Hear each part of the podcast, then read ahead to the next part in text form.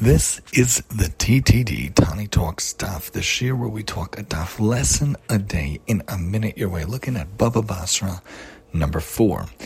Baba Basra meaning the first one. It's the first of the Babas. There are three in a row. Basra, and then there's the Baba Metzia, the middle one, and the Baba Baba Kama, excuse me, Baba Basra, and is the last one, and the Baba Metzia is the middle one talking about the damages, and we know there's two types of damages. There's many types of damages, but we think about spiritual versus physical. And even though the Gemara oftentimes in this Masechta is talking about physical damage, we should think about also the spiritual damage that goes in the world with what we say, with what we do.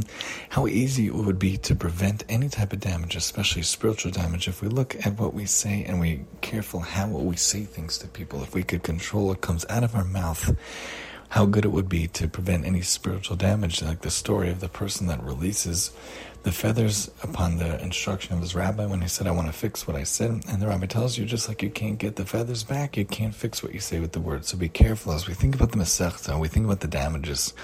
Careful with what we say and how we say things, because you can't take it back. And there's no way to reel it back in. Join us next time here on the TTD.